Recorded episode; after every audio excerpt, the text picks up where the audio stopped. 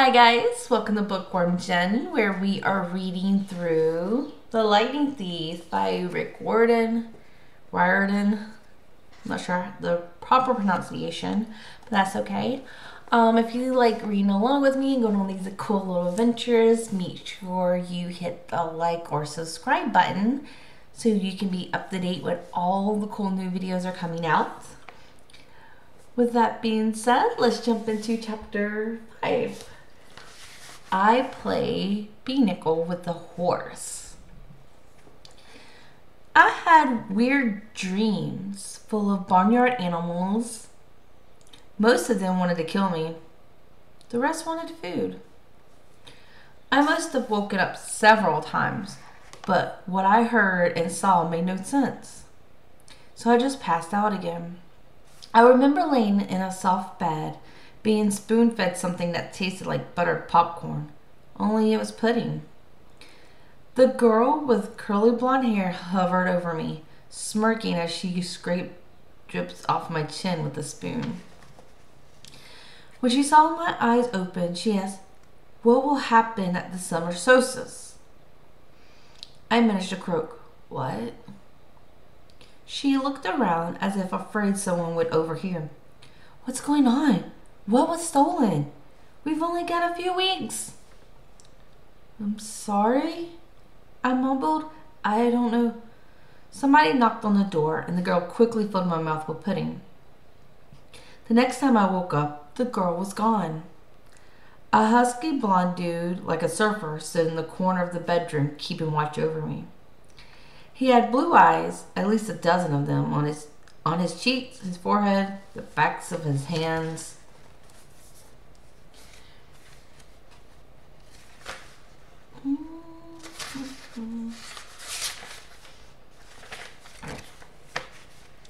When I came around for good, there was nothing weird about my surroundings, except that they were nicer than I was used to.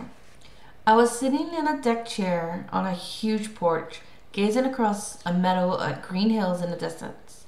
The breeze smelled like strawberries. There was a blanket over my legs, a pillow behind my neck. All that was great, but my mouth felt like a scorpion had been using it for, for a nest.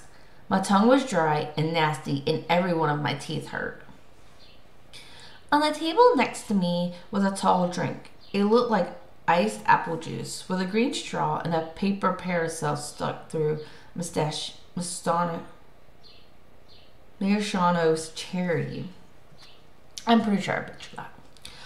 My hand was so weak I almost dropped the glass once I got my fingers around it.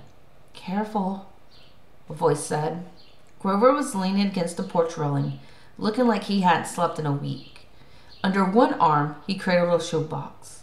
He was wearing blue jeans, Converse high tops, and a bright orange t shirt that said Camp Half Blood. Just plain old Grover, not the goat boy. So maybe I had a nightmare. Maybe my mom was okay. We were still on vacation and we stopped here at the this big house for some reason and you saved my life, Grover said. I, well, the least I could do. I went back to the hill. Thought you might want this. Reverently, he placed the shoebox in my lap. Inside was a black and white bull's horn, the base jagged from being broken off, the tip splattered with dried blood.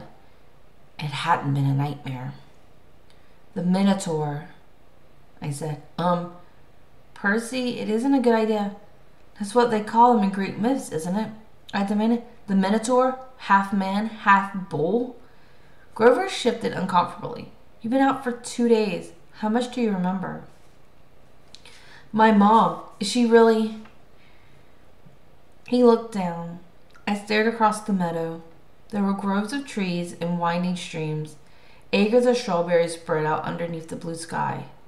The valley was surrounded by rolling hills, and the tallest one, directly in front of us, was the one with the huge pine tree on top. Even that looked beautiful in the sunlight. My mother was gone. The whole world should be black and cold. Nothing should look beautiful. I'm sorry, Grover sniffled. I'm a failure. I'm I'm the worst satyr in the world. He moaned, stomping his foot so hard it came off.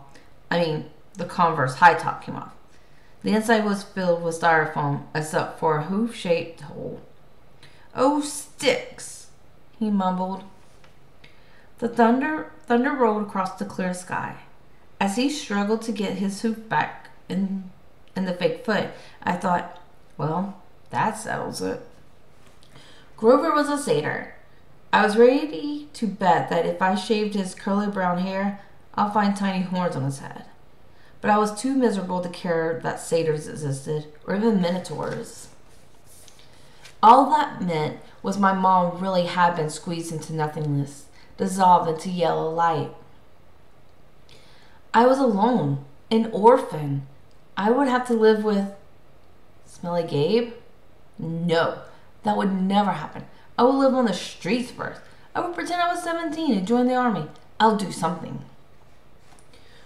Grover was still sniffling. The poor kid, poor goat, satyr, whatever, looked as if he expected to be hit. I said, It wasn't your fault. Yes, it was. I was supposed to protect you. Did my mother ask you to protect me? No. But it's my job. I'm a keeper. At least I was. But why? I suddenly felt dizzy, my vision swimming. Don't strain yourself, Grover said. Here. He helped me hold my glass and put the straw to my lips. I recoiled at the taste because I was expecting apple juice. It wasn't that at all. It was chocolate chip cookies, liquid cookies, and not just any cookies. My mom's homemade blue chocolate chip cookies, buttery and hot with the chips still melting. Drinking it, my whole body felt warm and good, full of energy. My grief didn't go away, but I felt as if my mom had just brushed her hand against my cheek, giving, giving me a cookie the way she used to when I was small and told me everything was going to be okay. Before I knew it, I drained the glass. I stared into it. Sure, I just had a warm drink, but the ice cubes hadn't even melted. Was it good? Grover asked. I nodded. Sorry, I said. I should have let you taste. His eyes got wide. No, that's not what I meant. I just wondered. Chocolate chip cookies, I said. My mom's. Homemade. He sighed. And how do you feel? Like I could throw Nancy Bobofit a hundred yards. That's good. He said, That's good. I don't think you could risk drinking any more of that stuff. What do you mean? He took the empty glass from me gingerly, as if it were dynamite, and set it back on the table. Come on. Chiron and Mr. D are waiting. The porch wrapped all the way around the farmhouse. My legs felt wobbly trying to walk that far. Grover offered to carry the Minotaur horn, but I held on to it. I paid for that souvenir the hard way. I wasn't going to let it go. As we came around the opposite, opposite end of the house, I caught my breath. We must have been on the north shore of Long Island, because on this side of the house, the valley marched all the way up to the river, which glittered about a mile in the distance between here and there. I simply couldn't process everything I was seeing. The landscape was dotted with buildings that looked like ancient Greek architecture. An open air pavilion, an amphitheater, a circular arena. Except that they all looked brand new, their white marble columns sparkling in the sun. In a nearby sandpit, a dozen high school aged kids and satyrs played volleyball. Canoes glided across a small lake, Kids in bright orange t-shirts like Grover's was chasing each other around a cluster of cabins nestled in the woods. Some shot targets at archery at an archery range, others rode horse, horses down a wooded trail, and unless I was hallucinating, some of the horses had wings. Down at the end of the porch, two men sat across from each other at a card table. The blonde haired girl who spoon fed me popcorn flavored pudding was leaning on the porch rail next to them. The man facing me was small but porky. He had a red nose, big watery eyes, and curly hair, so black it was almost purple. He looked like those paintings of baby angels. What do you call them? Hubbubs? No, cherubs. That's it. He looked like a cherub who turned middle age in a trailer park. He wore a tiger pattern Hawaiian shirt, and he wouldn't and he wouldn't fit right in in at one of Gabe and he would have fit right in at Gabe's poker parties, except I got the feeling this guy could have outgambled even my stepfather. That's Mr. D, Grover murmured to me. He's the camp director. Be polite. The girl, that's Annabeth Chase. She's just a camper, but she's been here longer than just about anybody. And you already know Chiron. He pointed at the guy whose back was to me. First, I realized he was sitting in a wheelchair. Then I recognized the tweed jacket, the thinning brown hair, the scraggly beard. Mr. Brunner? I cried. The Latin teacher turned and smiled at me. His eyes had the mischievous glint that sometimes glint they sometimes got in class when he pulled a pop quiz and made all the multiple choice answers B. Ah, good. Percy, he said. Now we have four for pinochle. pinochle. Ah. Ah. He offered me a chair to the right of Mr. D, who looked at me with bloodshot eyes and heaved a great sigh. Oh, I suppose I must say it. Welcome to half Camp Blood. Camp Half Blood. There. Now, don't expect me to be glad to see you. Uh, thanks. I scooted a little further away from him because if there was one thing I had learned from living with Gabe, it was how to tell when an adult has been hitting the happy juice. If Mr. D was a stranger to alcohol, I was a satyr.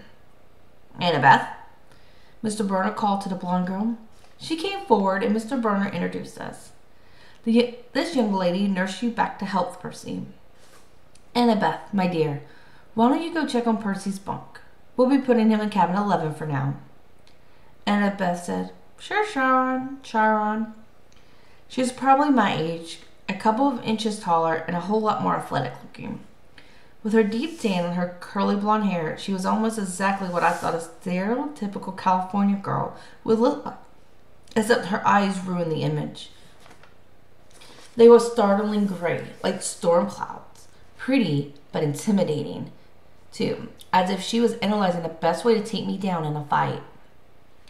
She glanced at the minotaur horn in my hand, then back at me. I imagined she was going to say, You killed a minotaur, or Wow, you're so awesome, or something like that. Instead, she said, You drool when you sleep.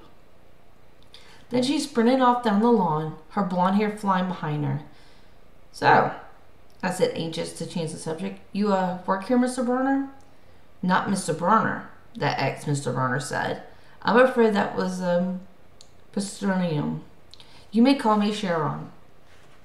Okay. Totally confused, I looked at the director. And Mr. D, does that stand for something?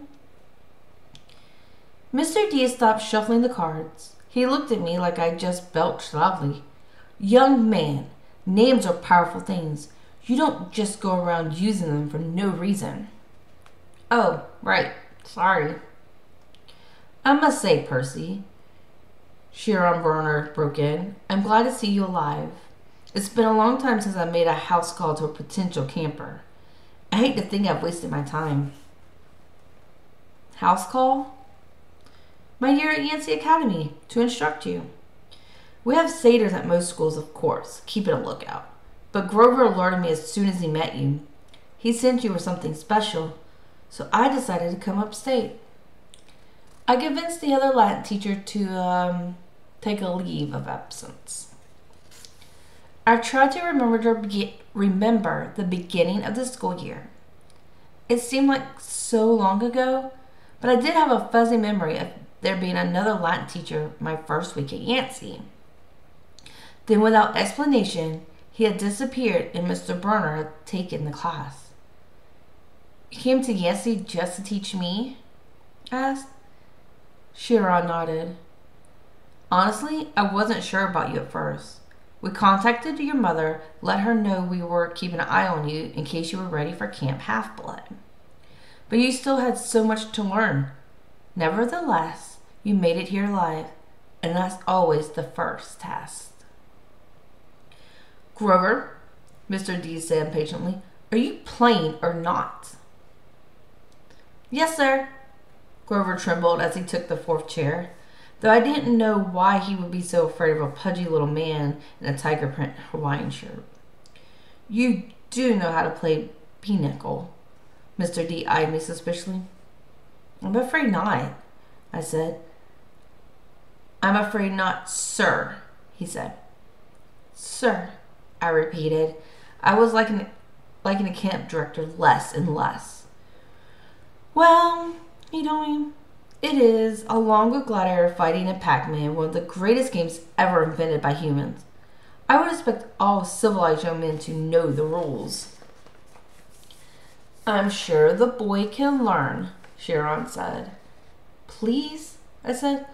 What is this place? What am I doing here? Mr. Byrne, Chiron, why would you go to Yancey Academy just to teach me? Mr. D snorted. I asked the same question. The camp director dealt the cards. Grover flinched every time one landed in his paw. Chiron smiled at me sympathetically, the way he used to in Latin class, as if to let me know that no matter what my average was, I was still I was a star student. He expected me to have the right answer.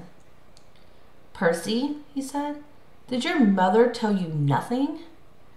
She said, I remember her side eyes looking out over the sea. She told me she was afraid to send me here, even though my father had wanted her to. She said that once I was here, I probably couldn't leave. She wanted to keep me close to her. Typical, Mr. D said. That's how they usually get killed. Young man, are you bidding or not? What? I asked. He explained impatiently how you bid in pinochle. And so I did. I'm afraid there's too much to tell, Chiron said. I'm afraid our usual orientation film won't be sufficient. Orientation film? I asked. No, Chiron decided. Well, Percy, you know your friend Grover is a satyr. You know, he pointed to the horn in the shoebox, that you have killed a minotaur. No small feat either, lad.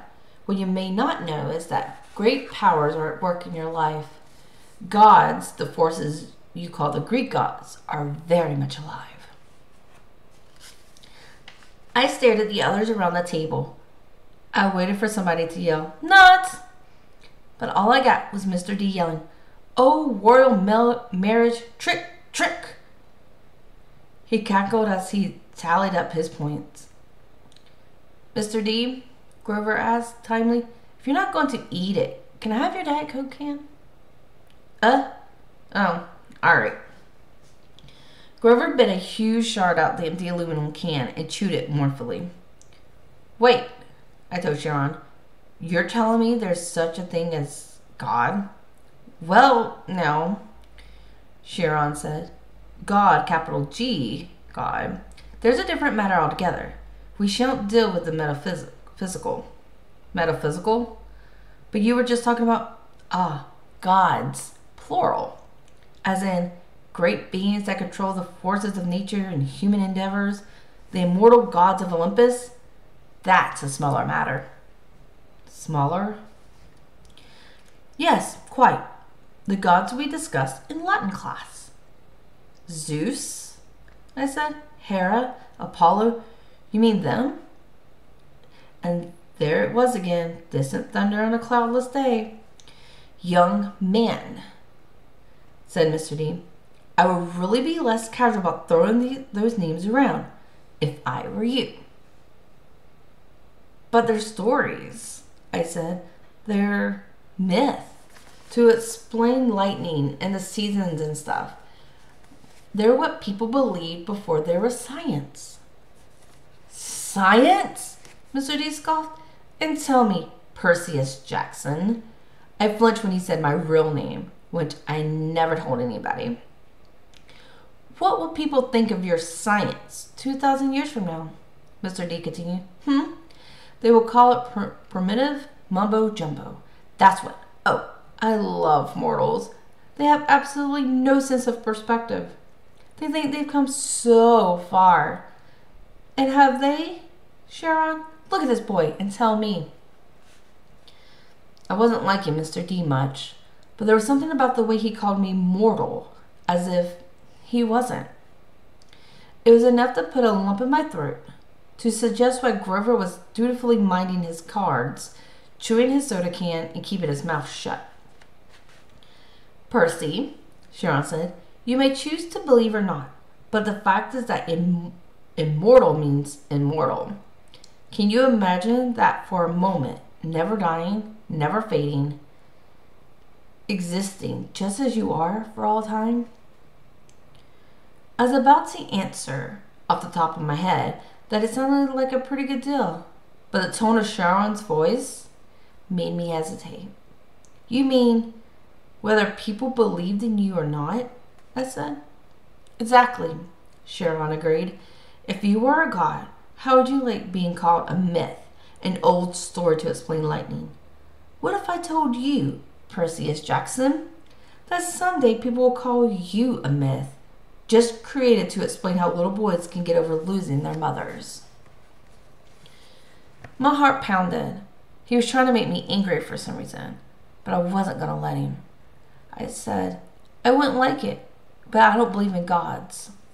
Oh, you better, Mr. D murmured, before one of them incinerates you. Grover said, Please, sir, he just lost his mother. He's in shock. A lucky thing, too, Mr. D grumbled, playing a card. Bad enough I'm confined to this miserable job, working with boys who don't even believe. He waved his hand, and a goblet appeared on the table, as if the sunlight had bent momentarily and woven the air into glass.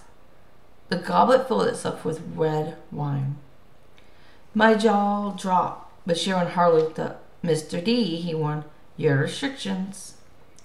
Mr. D looked at the wine and finished surprised. Dear me, he looked at Scott and yelled, Old habits, sorry. More thunder. Mr. D waved his hand again, and, and the wineless wine glass changed to, into a fresh can of Diet Coke. He sighed unhappily, popped the, popped the top of the soda, and went back to his card game. Chiron winked at me. Mr. D offended his father a while back. Took a fancy to a wood nymph who had been declared off limits. A wood nymph? I repeated, still staring at the Diet Coke can like it was from outer space. Yes, Mr. D confessed. Father loves to punish me. The first time, probation. Ghastly. Absolutely horrid 10 years. The second time, well, she was pretty, and I couldn't stay away. The second time, he sent me here. Half Blood Hill. Summer camp for brats like you. Be a better influence, he told me. Work with youth, rather than tearing them down. Ha! Absolutely unfair. Mr. D sounded about six years old, like a pouting little kid. And I stammered, Your father is. Die Mordat. Chiron, Mr. D said, I thought you taught this boy the basics. My father is Zeus, of course. I ran through D names from Greek mythology wine, the skin of a tiger, the satyrs that all seem to work here, the way Grover cringed as if Mr. D was his master. You're Dionysus, I said, the god of wine. Mr. D rolled his eyes. What do they say these days, Grover? Do the children say, well, duh? Y- yes, Mr. D. Then, well, duh, Percy Jackson. Did you think I was Aphrodite's, perhaps? You're a god? Yes, child. A god. You? He turned to look at me straight on, and I saw a kind of purplish fire in his eyes, a hint that this whiny, plump little man was only showing me the tiniest bit of his true nature. I saw visions of grapevines choking unbelievers to death, drunken warriors insane with battle lust, sailors screaming at their hands as their hands turned to flippers, their faces elongating into dolphin snouts. I knew that if I pushed him, Mr. D would show me worse things. He would plant a disease in my brain that would leave me wearing a straitjacket in a rubber room for the rest of my life. Would you like to test me, child? He said quietly. No, no, sir. The fire died a little. He turned back to his card game. I believe I win. Not quite, Mr. D. Chiron said. He sat down a straight, tallied the points, and said, The game goes to me. I thought Mr. D was going to vaporize Chiron right out of his wheelchair. But he, he just sighed through his nose as if he were used to being beaten by the Latin teacher. He got up, and Grover rose too. I'm tired, Mr. D said. I believe I'll take a nap before the sing along tonight. But first, Grover, we need to talk. Again. About your less than perfect performance on this assignment. Grover's face beaded with sweat. yes, sir. Mr. D turned to me. Cabin 11, Percy Jackson. And mind your manners. He swept into the farmhouse, Grover following miserably. Will Grover be okay? asked Chiron. Chiron nodded, though he looked a bit troubled. Old Dionysus isn't really mad. He just hates his job. He's been, uh, grounded I guess you would say, and he can't stand waiting another century before he's allowed to go back to Olympus. Mount Olympus, I said? You're telling me there really is a palace there? Well, no. There's Mount Olympus in Greece, and then there's the home of the gods, the convergence point of their powers, which did indeed used to be on Mount Olympus. It's still called Mount Olympus out of respect to the old ways. But the palace moves, Percy, just as the gods do. You mean the Greek gods are here, like in America? Well, certainly, the gods move with the heart of the West. The what? Come now, Percy. What you call Western civilization. Do you think it's just an abstract concept? No, it's a living force a collective collective consciousness that has burned bright for thousands of years. The gods are part of it. You might even say they are the source of it, or at least they are tied so tightly to it that they couldn't possibly fade. Nonetheless, all of Western civilization was obliterated. The fire started in Greece. Then, as you will know, or I hope you know. Since you passed my course, the heart of the fire moved to Rome, and so did the gods. Oh, different names. Perhaps Jupiter for Zeus, Venus for Aphrodite, and so on. But the same forces, the same gods. And then they died. Died? No. Did the West die? The gods simply moved to Germany, to France, to Spain for a while. Wherever the flame was brightest, the gods were there. They spent several centuries in England. All you need to do is look at the architecture. People do not forget the gods. Every place they ruled for the last 3,000 years, you can see them in paintings and statues on the most important buildings. And yes, Percy, of course they are now in your United States. Look at your symbol the ego of Zeus. Look at the statue of Prometheus in Rockefeller Center. The Greek facades of your government buildings in Washington. I defy you to find any American city where the Olympians are not permanently displayed in multiple places. Like it or not, and believe me, of people weren't very fond of Rome either. America is now the heart of the flame. It is the great power of the West. And so Olympus is here and we are here. My camera went out of focus. It was all too much, especially the fact that I seemed to be included in Chiron's we, as if we were some part of club. Who are you, Chiron? Who who am I? Chiron smiled, He shifted his weight as if it were going to get up out of his wheelchair, but I knew that was impossible. He was paralyzed from the waist down. Who are you? he mused. Well, that's the question we all want answered, isn't it? But for now, we should get you a bunk in cabin 11. There will be new friends to meet, and plenty of time for lessons tomorrow. Besides, there will be s'mores at the campfire tonight, and I simply adore chocolate. And then he did rise from his wheelchair. But there was something odd about the way he did it. His blanket fell away from his legs, but the legs didn't move. His waist kept getting longer, rising above his belt. At first, I thought he was wearing very long white velvet underwear. But as he kept rising out of the chair, taller than any man, I realized the velvet underwear wasn't underwear. It was the front of an animal, mu- animal muscle and snoot under coarse white fur. And the wheelchair wasn't a chair.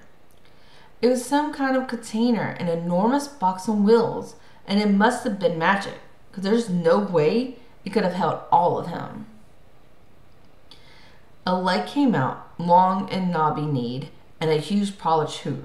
Then another front leg, then hindquarters, and the box was empty. Nothing but a metal shell with a couple of fake human legs attached. I stared at the horse who had just sprung from the wheelchair, a huge white stallion. But where its neck should be was the upper body of my Latin teacher, smoothly grafted to the horse's trunk. What a relief, the centaur said. I've been cooped up in there so long my fetlocks have fallen asleep. Now come, Percy Jackson. Let's meet the other campers.